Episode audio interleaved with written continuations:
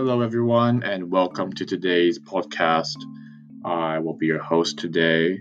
My name is Jerry and we'll just be talking about the education system in New Brunswick, how it can be improved, and comparing that to the education system in Toronto.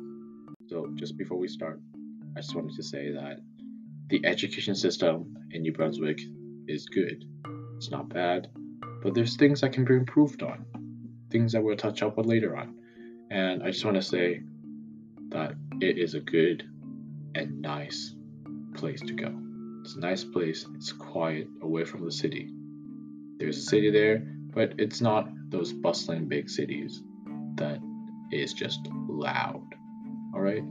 So if you want to go and visit, there's great places like the St. John River. So we're going to start off right off the bat. I went around and asked a few students on what their thoughts are about this education system and what can be improved. And well, you can hear yourself. Overall, I think the education system could really improve on mental health awareness and suicide prevention. Those units are available, but they are severely downplayed, and they're not as extensive or as in-depth as they could be or should be. Like you've just heard, he said that it was too short. It was too short for the suicide prevention and that stuff. Indeed it is. It's literally 2 weeks. And during this pandemic, it's not you don't go to school every day. So basically it's around 5 days. 5 days to cover a subject that can change someone's life. A subject that you or your child can prevent someone from dying. That being said, they only cover it for 2 weeks because of the time, which you can understand. But if we didn't put so much content in one course, and if we split it into two courses, or if we went into more detail, then maybe, just maybe, we can learn more about it. And we can prevent someone else from dying. We can prevent so many people from dying if all of us knew what to do in that moment.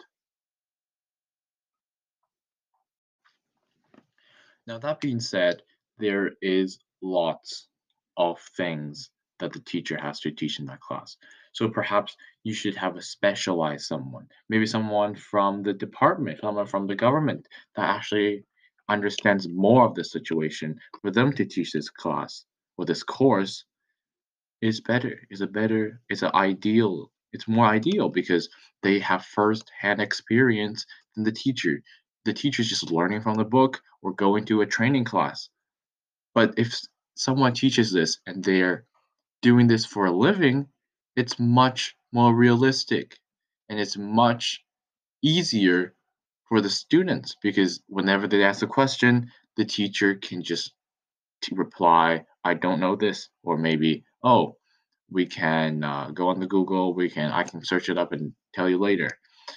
But with someone specializing this, someone doing this for a living, they can just answer off the bat, and they can give you more coverage, more general knowledge about this kind of stuff than a teacher, because a teacher doesn't do this for a living.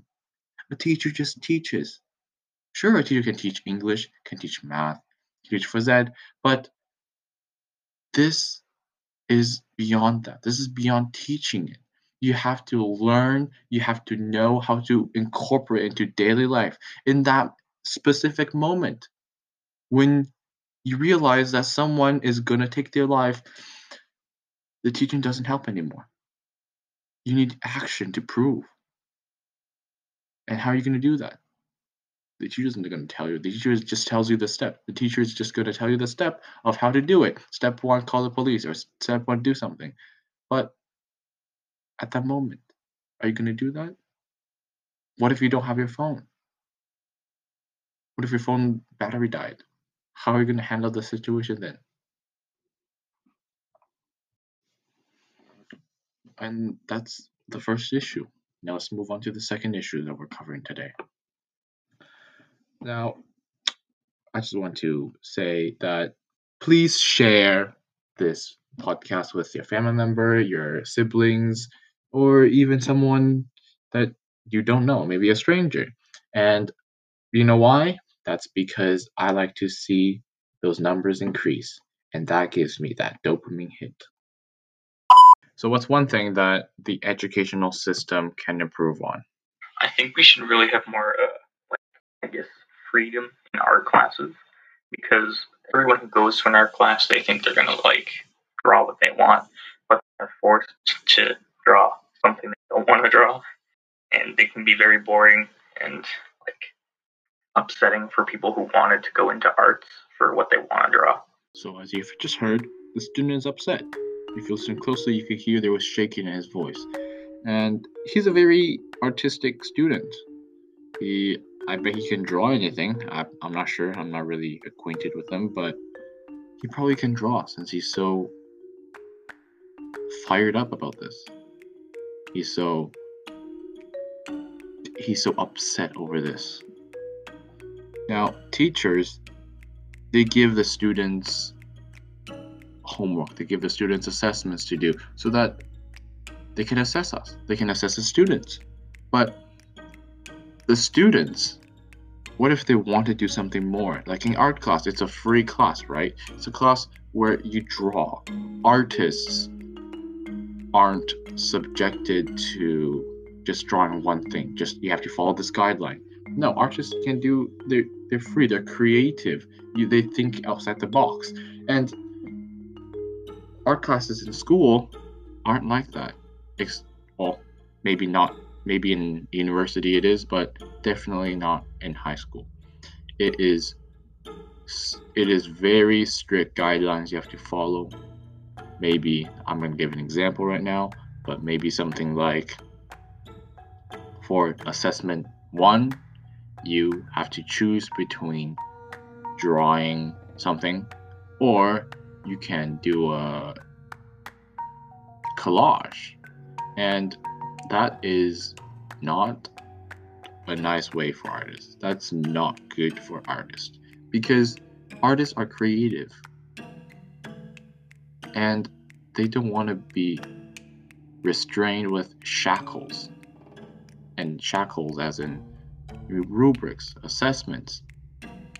Maybe a better way to do this is for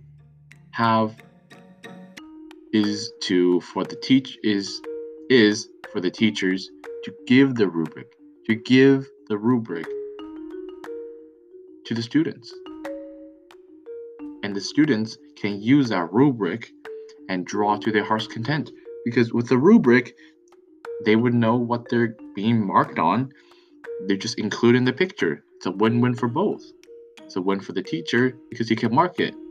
It's a win for the students because he can draw to and be creative as much as he wants or much as she wants, but at the same time not being restrained by the shackles. And I think that's really important, especially for artists, because they are so creative, and we're just losing that creativity because they have to be assessed.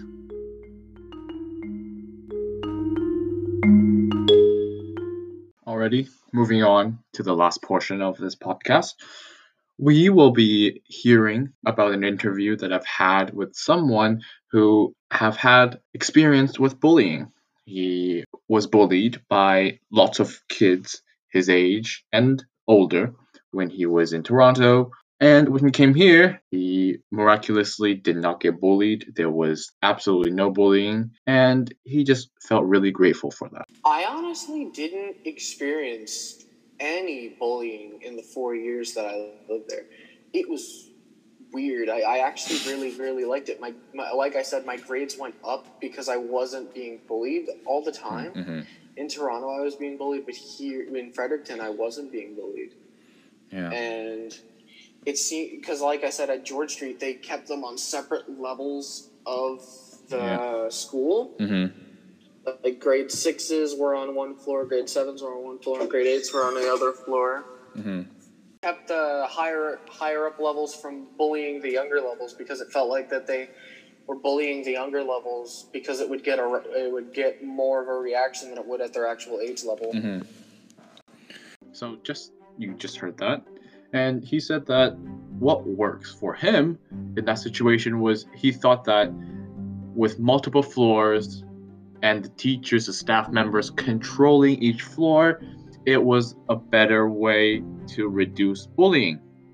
Now, obviously, in high school, it might not work because you have four levels and you have four grades, and each grade, if one grade takes one floor, you would have a four-story building, I think.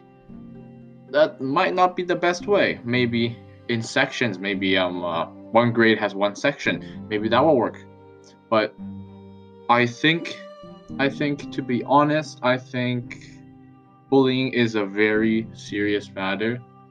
And if this works here, then why don't we take it international? Why don't we just stop bullying Canada-wide? We can be the first country in the world to reduce bullying to zero. At school, I mean, obviously. At school, reduce bullying to zero. But there's also a downfall to that, and that downfall is being less socialized. You know, you can't interact with anybody else except your own grade. So if you're in grade 9, you can only interact with grade 9s. If you're in grade 10, and it goes on, and same thing, etc. and etc. I think there's good points and bad points, but I think for this strategy, it has more good points than the negative ones, and maybe we should put it into use. Maybe we should use it in every school and see how it turns out. Maybe it works for some schools, maybe it doesn't work for some others. But since we've never tried it, why don't we try it? And that's the end of this podcast.